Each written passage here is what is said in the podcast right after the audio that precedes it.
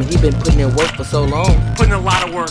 What's going on, guys? Welcome back to Putting in Work. This is episode 24. I'm John O'Peck, and today we have a guest with an extraordinary story. He's not the typical creative type that I have on the show, but he is someone who has a life experience that most people while they may not have been through it themselves, they can definitely relate to some of the lessons and advice that Brandon Mudd is able to share. Brandon reached out to me on Instagram, of all places.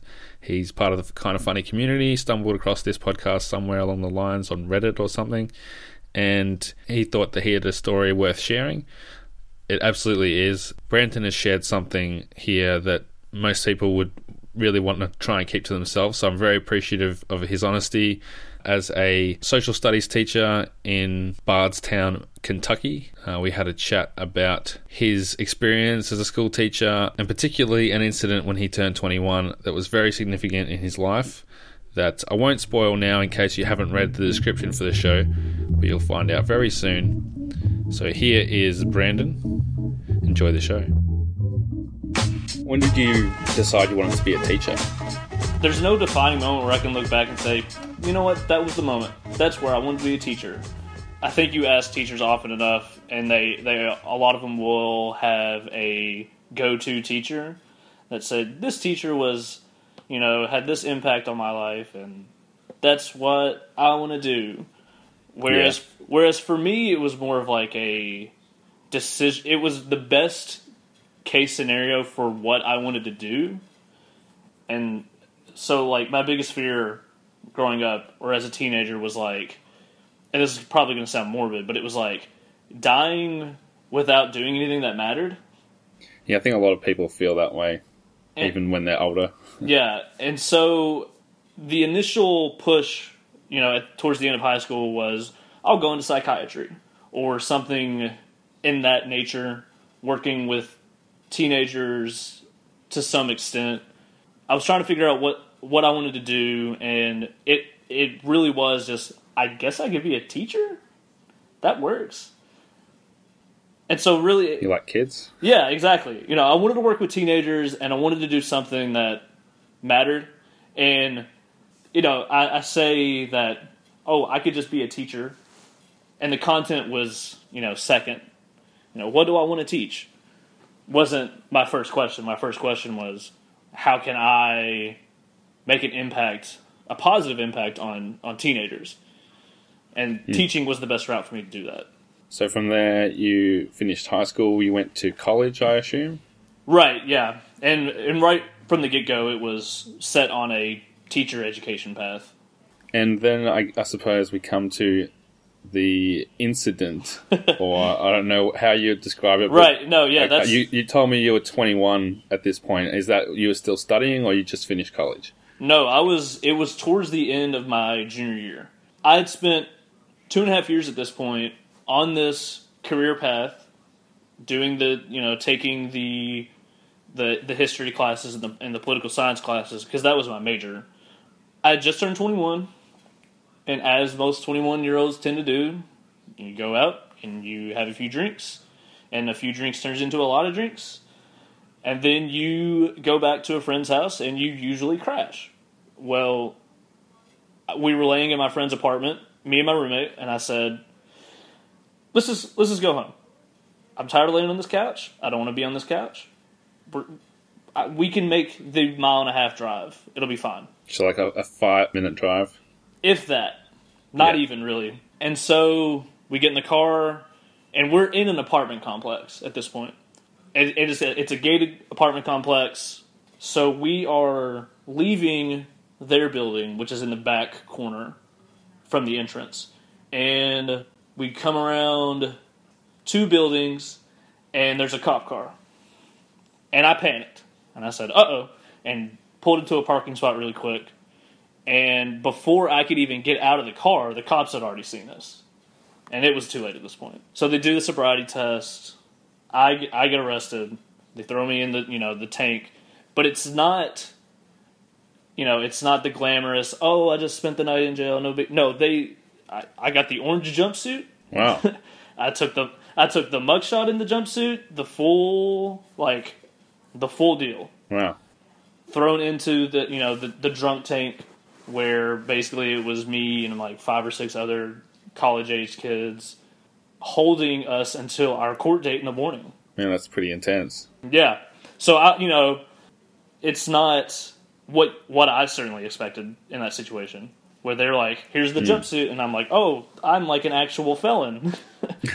this So, this is real What, life." what was going through? Yeah, what was going through your head as you were wearing that jumpsuit and having you know having your photo, your mugshot Right. taken, and sitting in that cell? Like, are you thinking my life is over, or what was the impact? Yeah, the uh, the initial thought is disbelief. Like, uh, this this can't be real. This, you know, maybe maybe this won't be such a big deal. But the the jumpsuit was one, you know, you know, instance of oh, this is real.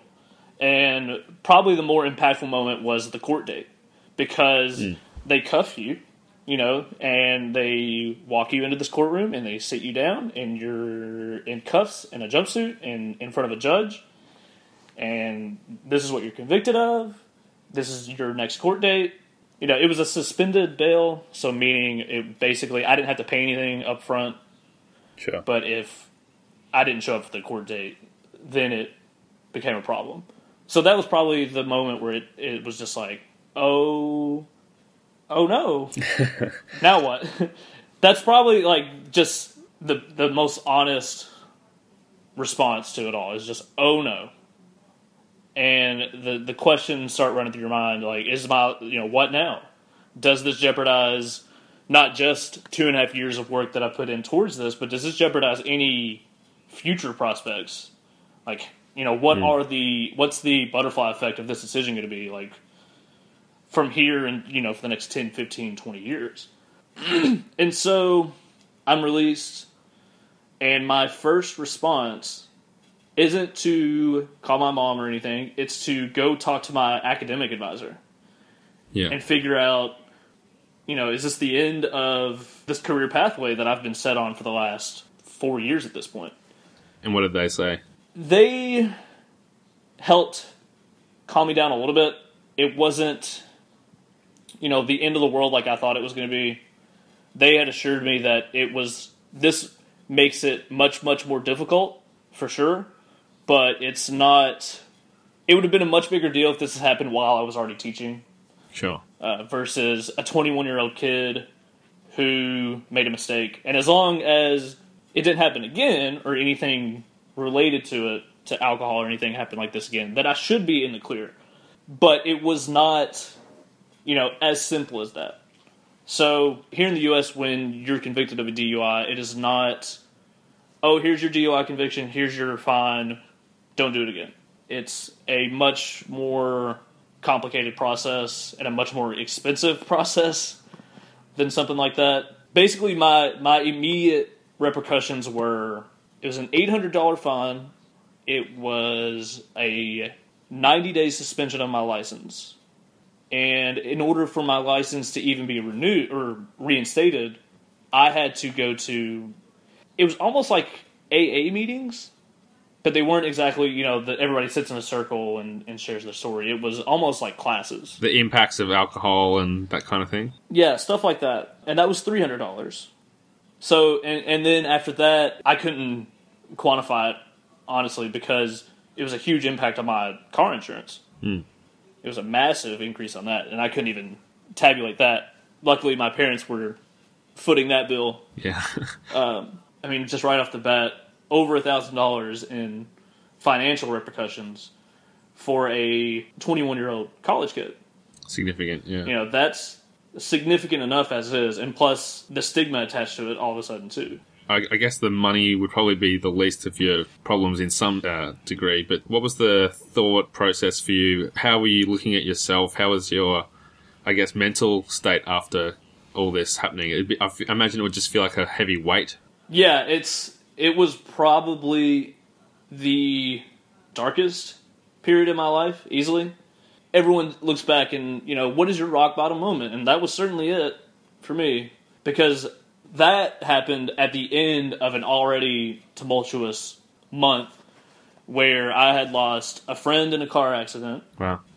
and then I had found out a week after that that the girl I was dating had been cheating on me for a significant amount of time, and then two weeks later this happened. That's a bad run. It, it was pretty dark, and it wasn't. You know, that was a month long stint with the DUI incident capping off. You know that month, and so having to recover for, from the DUI incident, having to recover emotionally from you know the girlfriend incident, and then having to recover from the loss of a friend. You know, it's a lot to deal with, especially when you're already in college, and especially when you're worried that a all the work you've put in so far isn't going to matter because you're never going to find a job, and b never finding a job means your future is done. I think that the hardest thing to realize was this mistake isn't going to define me. It's certainly going to have an impact, and I, I, you know, I still have to deal with the the impacts today, uh, Hmm. which we can get to later. But you know, the hardest thing was trying to recover from that and and find some sense of self worth again, because there is a certain stigma attached to somebody who has a DUI, right? Yeah, it's, absolutely. It's not only was I putting my own life in jeopardy, I was putting my roommate's life in jeopardy, who was my passenger. It was putting anybody out on the road at that time, their lives in jeopardy. And so there, you know, and there's a reason for that stigma. I'm not, you know, trying to defend it or, you know, Sure. but there's a certain amount of guilt and you know that has to be overcome when something like that happens.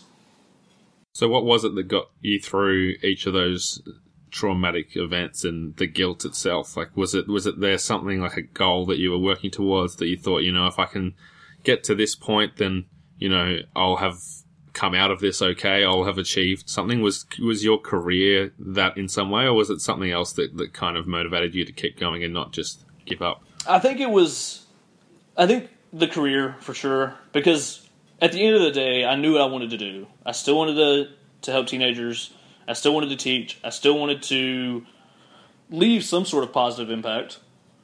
You know, maybe not on the world, but on as many people as I could.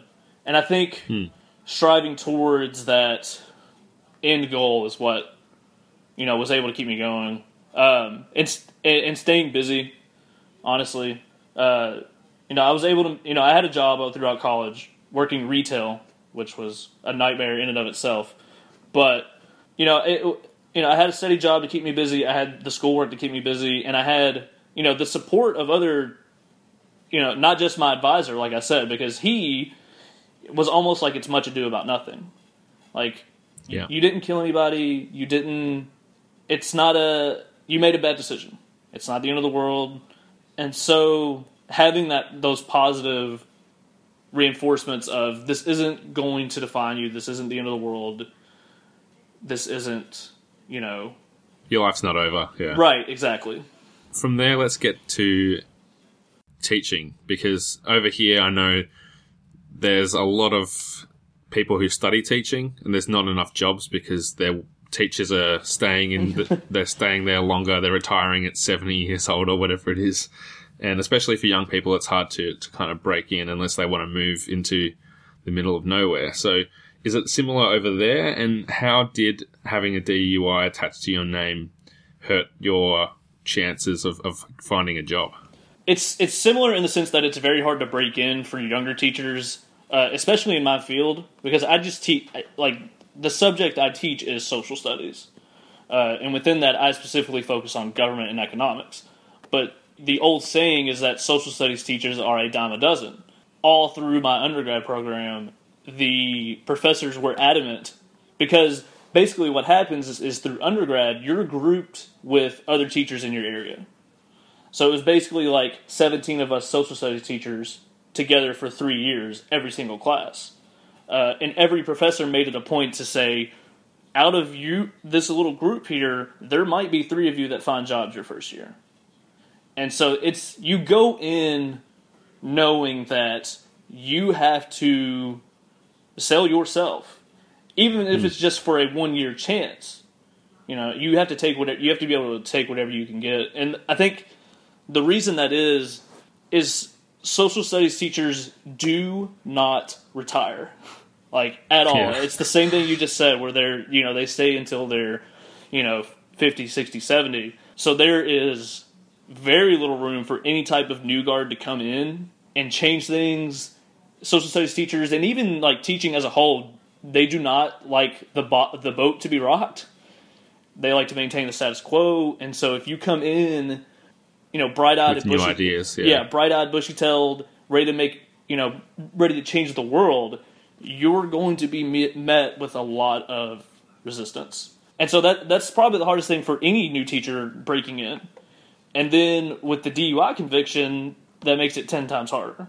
Yeah. I, I couldn't tell you if it outright impacted my, uh, the process of me finding a job, but I can tell you that I put in at least 30 applications the summer after I graduated. wow. And I out of out of those 30 applications I had two interviews. That is crazy. Yeah, and the only reason I even had those two interviews was because uh, one principal owed my aunt a favor, and so he gave me the interview as a favor to her. And the other principal that interviewed me was actually the one that ended up hiring me. But the only reason I ended up got, getting that interview was because I student taught there. It was the school that I student taught at my senior year, and so he already knew me and already knew what I was capable of. And uh, really, it was just a lucky break because if that spot hadn't opened up at the right time, you know, I could I could very easily still be putting in applications. Wow. You know, f- you know, five six years later. So those uh, 28 applications you didn't hear anything from. Was there feedback in terms of why and whether the, the DUI was an influence on that? Or do, is that kind of something you've been able to assume or anything like that? It's it's mostly assumption. I, if like I said, the only two uh, even responses I got from those applications were the two interviews. I didn't have Yeah. you know there was no sort of any type of even acknowledgement of the applications. There's a standardized form, at least in Kentucky, for teacher applications. And as soon as you get to the crime conviction area, there's a box. And if you click that box, I'm sure it throws up some sort of flag or like basically if if they're looking through your application and see that box, I would imagine that your application gets tossed. To the trash. Yeah. Yeah, I couldn't, especially considering how common social studies teachers are. Social studies teachers without crime convictions are probably much more common than you know, Yeah. much easier to find. That must have been a really frustrating period because, you know, usually people applying for jobs and getting knocked back feel like they're not giving a fair go, but for you, there would have been that guilt coming back that this is the bed that I made and I have to, to lie in it. Exactly, and it's not, you know. So at this point, it had been a year and a half since the conviction, and so it was, especially at 22, you're not thinking about decisions you made a year and a half ago, let alone decisions that that were made even longer before that, having some sort of impact. But it, it's exactly how you put it, where this is the bed that I've made, and now I just mm-hmm. and I knew the the most frustrating part was I knew what I had to offer Yeah. but there's no there's no way to even get that across on these generic cookie cutter applications. You're a name on a piece of paper and a, a, a graduation date and an address, and that's it. You know, there's no sort of process to stick out until you get into the interview room. Yeah. So the guy that hired you, what was his approach to the DUI? Did he did he mention it? Did he say that you know he knew that it wasn't you and that he knew what you were capable of? Uh, he's never actually outright mentioned it. I mean, his background is is much more troubled. He uh, he grew up in a boys' home, and so I think he saw a lot of himself in me, where the decisions that he had made got him in certain positions that he didn't want to be in, and he had he had managed to turn it around. And I think looking at me and seeing, you know, the decisions that I had made, he probably did see a lot of himself in me and decided to give me a shot. And I, you know, I will be loyal to that man until the day that I die. Like any anything he ever needs. That's so cool. Like to be able to pay it forward to you and then for you to be in a position one day where you'll probably have students who do stupid things and you'll be able to look at them with an experience of, or maybe you've already done this, but you can say, I know that that decision is uncharacteristic for you. You did make a mistake, but it's not going to change the rest of your life. Right. You mentioned earlier that you got into this because you wanted to make an impact on children or teenagers, the youth of tomorrow, I guess. And I'm really interested how you can actually turn this really negative element of your life into a positive and how you can use it in teaching. Yeah, sure. Um, every every year it comes up. Every year there will be a group of students that somehow find it's not somehow it's easy to find uh, that that will find the mugshot and they'll ask about it and I almost make like a little mini lesson about it when it comes up because the biggest thing is just to own up to it. Are they just Right, searching your name do? in YouTube uh, and Google or something? Yeah, yeah, pretty much. That's exactly what happens. Uh, they search for my name and they put the word mugshot afterwards, and boom, there it is. Uh, it does not take long to find. It is a teaching moment for sure, and the secret to teenagers, not just like, and I'm, you know, I don't have any children of my, my own, but I'm sure the secret still applies. But when it comes to teaching them, especially, they want someone to care about their problems. Right, that's all they want. They don't want someone to act like they care, they or or fake it, but they want someone to actually care. And that's, you know, when it came to my conviction, that was the same issue with me. Right, I just wanted someone to care and listen, and acknowledge that yes, I messed up. Right, but this doesn't define me, and any problems that they run into doesn't define them. You know, every day for them is some type of catastrophic problem that they're quote unquote never going to recover from, right? Yeah. Whether it's like their boyfriend or girlfriend broke up with them, or they're stressed about a test, or other teachers aren't treating them fairly and they just want someone to listen, and you know, and that's where so many teachers screw screw up is that, especially when the older the teacher gets, the less they want to hear about these problems, hmm. right? Or they just brush it off as teenage drama and it's pointless, and that's just not in my DNA. You know, I had to fight for the opportunity that I was given, and then had to fight to continue to keep that job, right? Because at any given point, whether it was budget cuts or if I had screwed up somewhere along the line again, that opportunity is gone, right? And who knows if a second one would have ever come come knocking. And so I think the biggest thing is is just listening to them and taking their problems seriously. I think you mentioned when we were talking before this uh, that you feel like it's made you a better teacher. So, how much do you think it's changed the way that you approach that, having been through something that you, in some ways, you you might, there might be people, or you might feel yourself that you're somewhere that you might not necessarily deserve to be, but you were given a chance to get there, and how does that affect the way that you approach? I guess not just teaching, but life in general. That's a really good question. I think just being transparent about who you are and how you handle yourself. Transparency in the sense that, like I said, when the DUI comes up, I own up to it. I tell them what happened, I tell them the whole spiel, and use it as a moment for them to learn from my mistakes. And just being honest with them, and being honest with people that ask about it, and being honest with, you know, everybody. I think that's probably the biggest moment the biggest thing I probably learned from that incident is just how to be open with with what's going on with you. Right? Because like I said, it was probably one of the darkest points in my life. And I didn't have very many people to turn to to talk about it because you know, whether it was um, people being uncomfortable with the subject, people not knowing how to how to really make you feel better, which it wasn't really. I wasn't really looking for anything like that. I was just looking for someone to see me for who I am and see what I have to offer, and what not only just not only you know from a career standpoint, just but as a person. Um, and so it it really is all about being honest with the people around you, and more importantly, yourself. Right, coming to grips with the fact that I made this mistake, and it's going to, you know, not haunt me for the rest of my life because it's almost too strong of a word, but you know, I carry it around with me, It's always going to be there. and I own up to it. Right.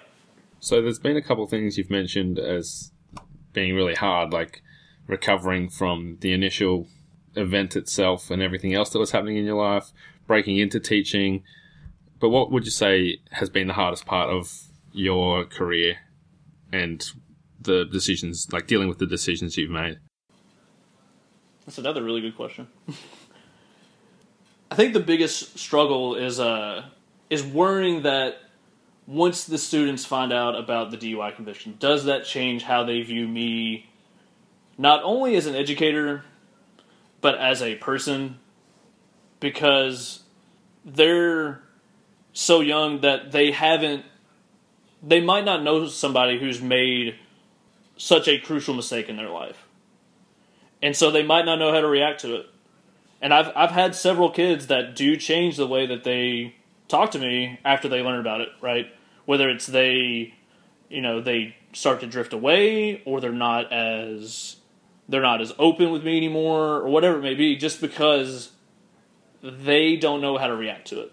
And I think that's probably the biggest struggle is like is just changing the way that they look at people from an objective standpoint. Right? Does that make sense? Yeah, definitely. Because so often and and it's it's a more of a societal problem than it is a teenager problem where people are defined by their problems, by what they've done wrong versus the person that they are. Hmm. And so I try to teach them that what you do now is what's more important than what you've done before. That makes sense. Is is it a problem as well with parents and other teachers? Is like has that come into play at all? Nothing with parents uh, that I know of.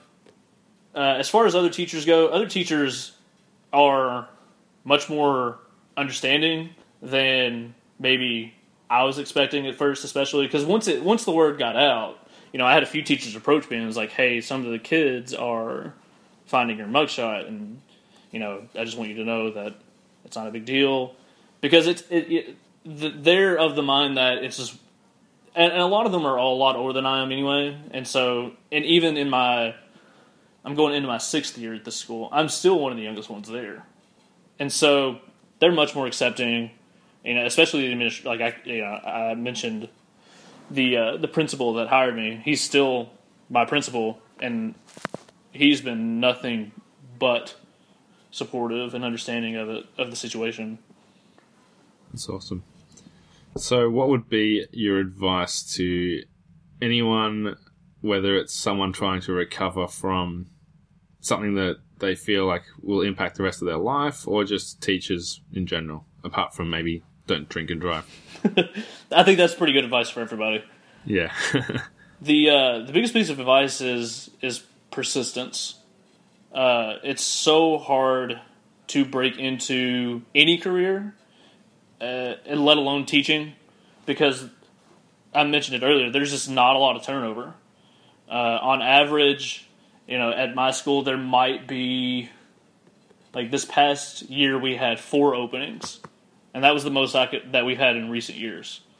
So you've got to be able to sell yourself in a way that stands out. Because if you get the interview, you know, in my situation, the interview was someone, you know, cracking the door open, and then I just ran through it, right?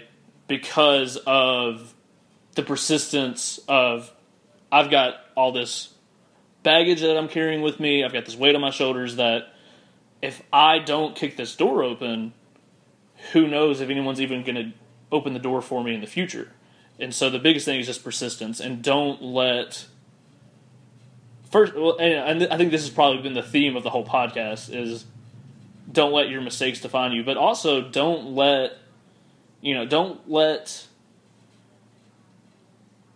the lack of response to your applications or a lack of response to your resume or whatever it may be, lack of response to whatever it is that you're working on, deter you from continuing to do it. Right? It's all it's all about the persistence and and and being humble on applications, whether it's teaching or whatever it is, isn't going to get you an interview.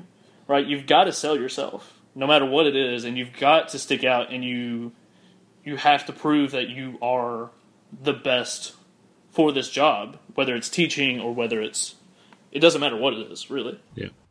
No, I think that's that's really good advice. The last question is the one that I ask everybody. If there's anything you could do and not fail, what would it be? I'd probably be in your shoes, podcasting, yeah.